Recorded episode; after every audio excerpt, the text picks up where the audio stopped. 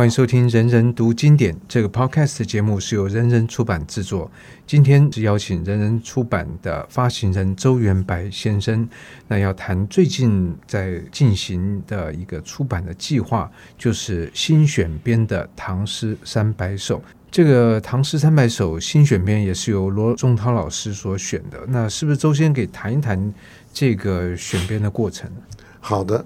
罗老师跟我认识50年了，中间是偶有联络，但是呢在前几年呢，我看了这个河北卫视的中华好诗词，还有随后的中国诗词大会节目，就心里面一直有个想法，想请罗老师来编选一套诗选。这个是因为就是当年周先生在文化学院读印刷系的时候的国文是罗宗涛教授，当时他还年轻，大概只是讲师身份还是副教授我忘了，没想到他后来到政大中文系主任、研究所所长、文学院院长、教务长，做到退休。后来我就想说不知道老师有这么高的声望地位了已经，所以我就想说冒昧的就问罗老师说可不可以来跟您拜访，谈一谈我的这个想法。他听了以后很高兴，他说来，结果呢我们就到他家里去拜访他，谈这个我的想法。起先我的想法是说能不能编选一套中国历代的诗选，就不是只有唐朝。对，那罗老师听了以后他就说，他说元白这个计划太大，跨度太长了，他说建议说是不是先做从唐诗开始做。接着我们就讨论，后来就归纳出来一个，那么清朝的蘅塘退士编选的唐诗300首，这我们现在一般所接触到的唐诗300首就是这个版本。对，罗宗涛罗老师他就想说我重选唐诗300首，完全不重复。我想那这个太好了，那老师就提出来，他说我们要不要组织一个委员会我说不用，千万不用，老师您一个人决定就可以，就一夫当关就可以。对，我完全信任啊。他说那样子弄，我说问题反而复杂化了，到时候很难解收场了。结果罗老师听了听说没问题，就开始做。结果没想到不到1个月他就跟我说选好了，我吓一跳，我说老师我连到现在合约都还没准备好啊。他说不用合约，你不给我任何酬劳我都愿意做，他这是我最爱做最想做的一件事情。所以本来周先生认为大概选这个要选多久？我想总得要2-3个月吧，因为这个唐诗起先我是不知道有这么多了，我真不是读文学院的我也是那之前跟我一个妹夫，他是中文系毕业的，我说罗老师，他跟我讲全唐诗他看了大概10遍以上。10遍？我的妹夫就跟我讲，他说大哥你有没有听错，10遍嘛？我说是啊。他说你知道全唐诗有多少吗？我说我不知道。我也不知道。他就说将近5万首。我说啊，真的吗？5万首？那罗老师读过10遍。我说那他不会骗我啊。就罗老师他做这个工作呢，他是由师母帮忙，先把原有的蘅塘退士的300首呢通通在全唐诗上做记号，所以这个就不选。他重新选了以后呢，师母帮他每天用手抄，所以他们家的饭桌呢，吃过饭就成是工作台，然后到吃饭再恢复成，所以他们每天做他的罗老师的这是客厅及书房，客厅及工厂，他自己也有书房，也很古色古香。老师的那个儿子就是罗英义先生，他也帮忙事后回想起来的是他最愉快的几个月时间，跟爸爸重温同时儿童时代爸爸在教他读诗的那个情景，那是真的很珍贵的一个经验。那么老师就很快就选出来，显然就是说他早心中都有定见了。我后来带他去看罗老师，他把书橱里面全唐诗12册是中华书局的，随便拿出1本2本来翻给我看，里面就是密密麻麻的每一批注记啊。这我想说看过10遍，我相信不会是假的。所以不是光看过，是看的这个都会把一些心得一些这个对那个注记用的笔，有红的有蓝的黑的都有的。那可见罗老师自学很严谨。对对对，所以他是有心得，他就写下来作为他上课的这种课程准备啊。所以他选了很多诗，一下选出来了，那我们就着手后来一步一步的这个赶快加紧做合约然后就开始接下来的。很可惜了，罗老师就在这个那一年2017年吧，我是在3、4月的时候去拜访老师的，在那一年的中秋节过后老师就中风，到了2018年的1月就往生了，很可惜啊。所以他已经选出来了，只是说后续有些注和大意解析这些还没有完全完成。那现在呢，就是这个大意跟这个解析可能是由老师的女婿，也是政大中文系主任的陈逢源教授在继续执笔啊。我们希望很快能够完成。所以像这样的一个这个计划，那刚才也是听周先生提到，全唐诗这个是有5万多首诗，约5万首。所以一个方面来想。那要选到跟这个蘅塘退士的唐诗300首不一样的诗，其实并不难。这5万扣掉300，那300只是零头而已。是。那可是另外一方面，就是要从这个里面另外重选了。你要把这个5万首诗到能够掌握的到相当的程度，然后进而能够选出300首，也不容易。他有一个心理的标准，这个他还没有明讲啊。有一些我们知道。那我自己跟老师的接触过程就是说，我们的希望好读好懂好记啊，就是我们不是要给文学院的师生看的，我们希望是给一般人，一般人是社会大众喜欢亲近唐诗。所以他后来说那个注要多的，典故多的就尽量不选啊，所以这也是很好的一个。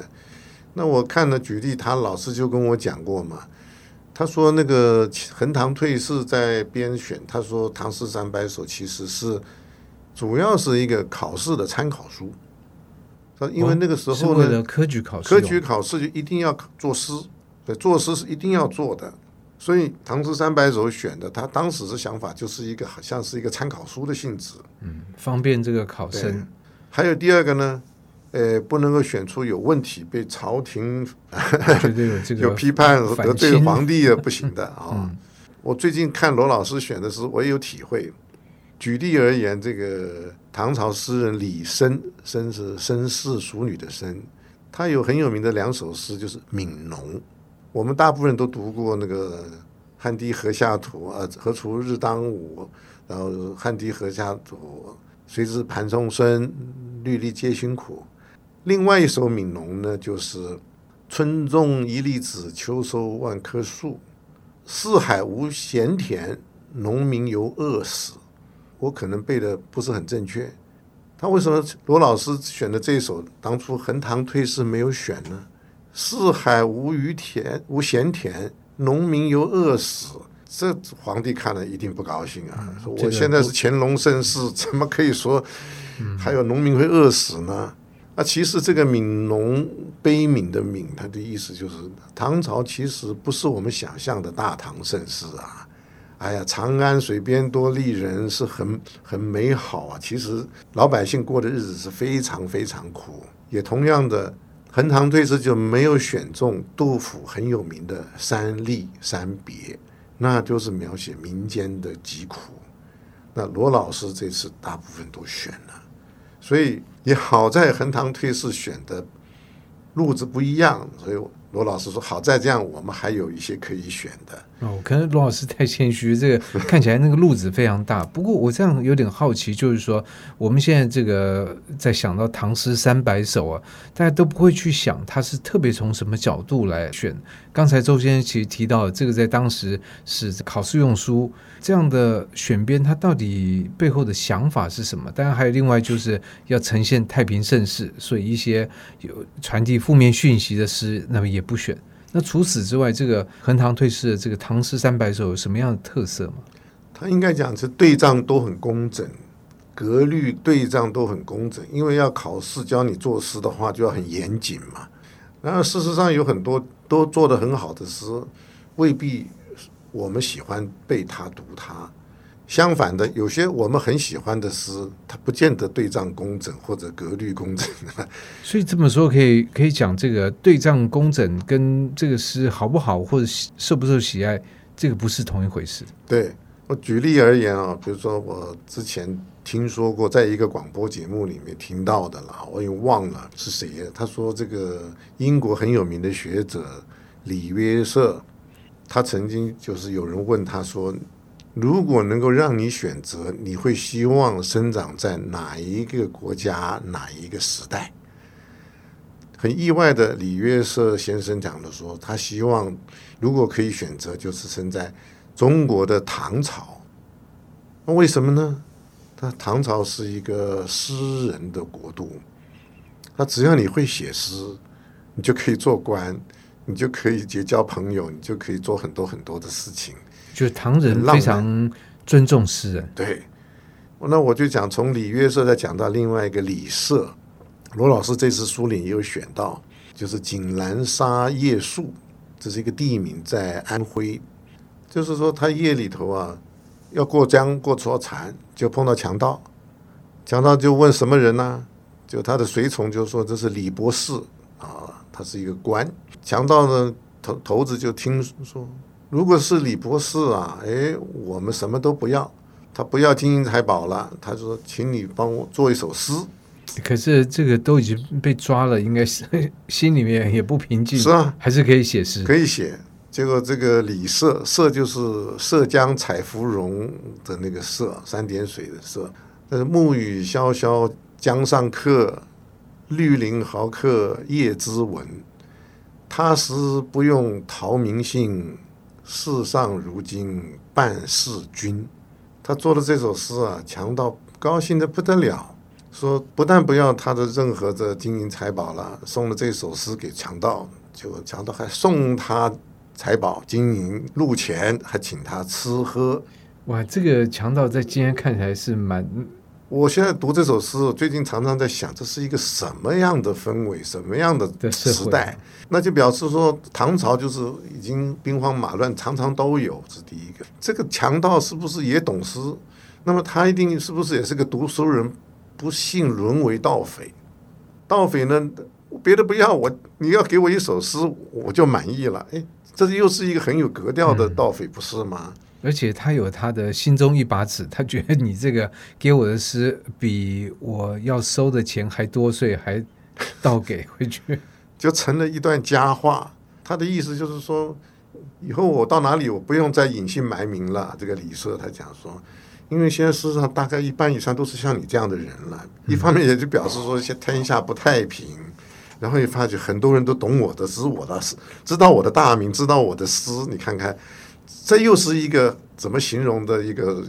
社会性。所以像这首诗是有收在罗众浩老师所新编的，对对对，《唐诗300首》里。那你在讲这首诗，暮雨潇潇江上客，绿林豪客，江上春，绿林豪客夜之闻，对仗和押韵不见得很准的，但是这个诗里的故事太精彩，太精彩了。所以其实这个诗这样听起来，一方面它本身真的就可以怡情养性，是，然后再来这个诗背后的故事，这个往往探索下去又非常的迷人。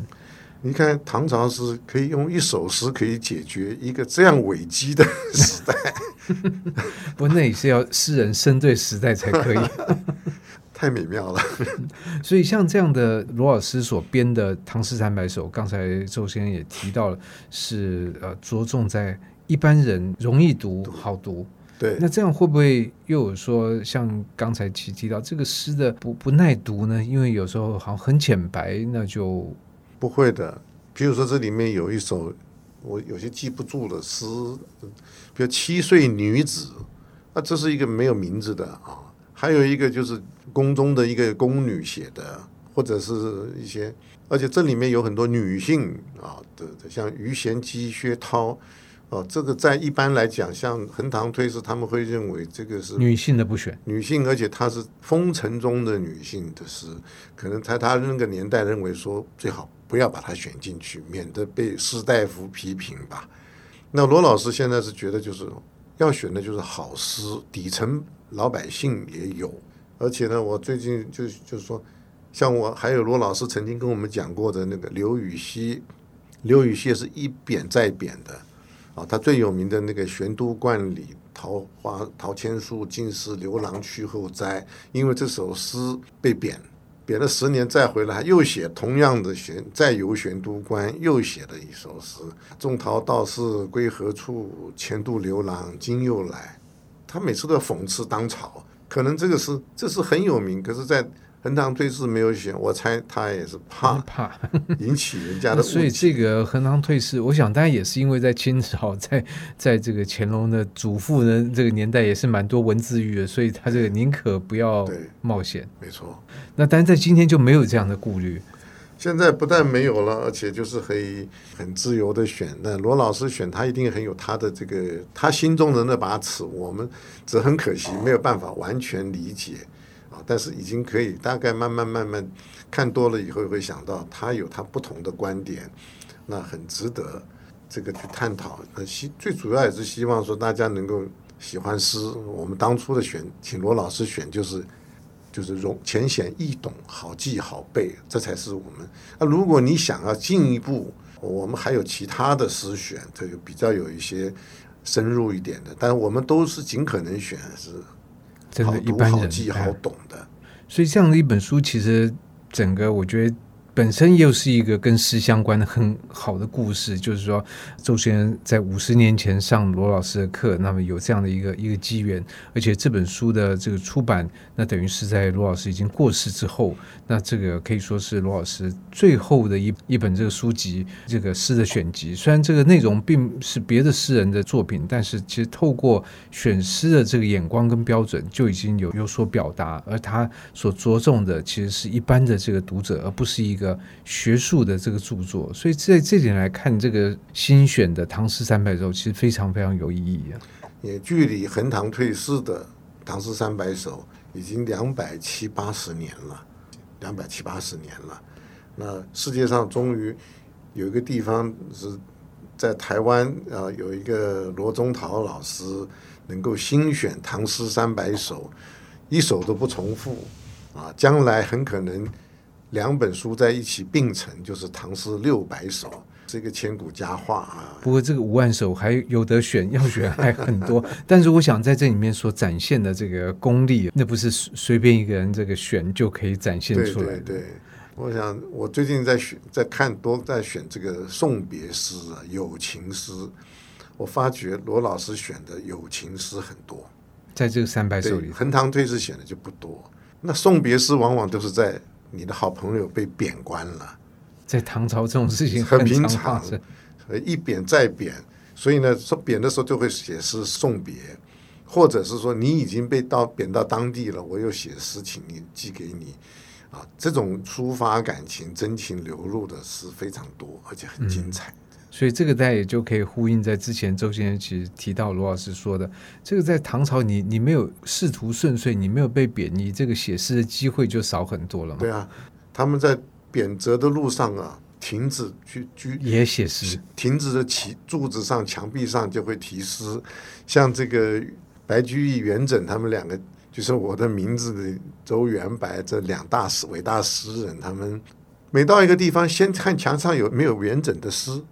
元白之间交往诗有好几100首哎，难以想象吧？但现在人如果发 LINE 发 email 几百首几百封算什么？但那个年代就不是用毛笔写，还要有信差送，哎，这就不容易。所以那有时候他就题在那个墙上，好的诗就会被人家保留下来，如果不够好的，或者是就被涂掉，就涂掉了哎。所以这也是一个很有趣的事情，就是这样。所以从这个诗等于说又可以关照到不同时代的这个面貌。不过呢，在今天的单元里面，我们请的是周元白先生来谈罗宗陶老师所新选的《唐诗300首》。那么也很谢谢周先生对这个诗集的来龙去脉做一番解释，同时也希望这个诗集能够早日的出版问世。谢谢大家，敬请期待。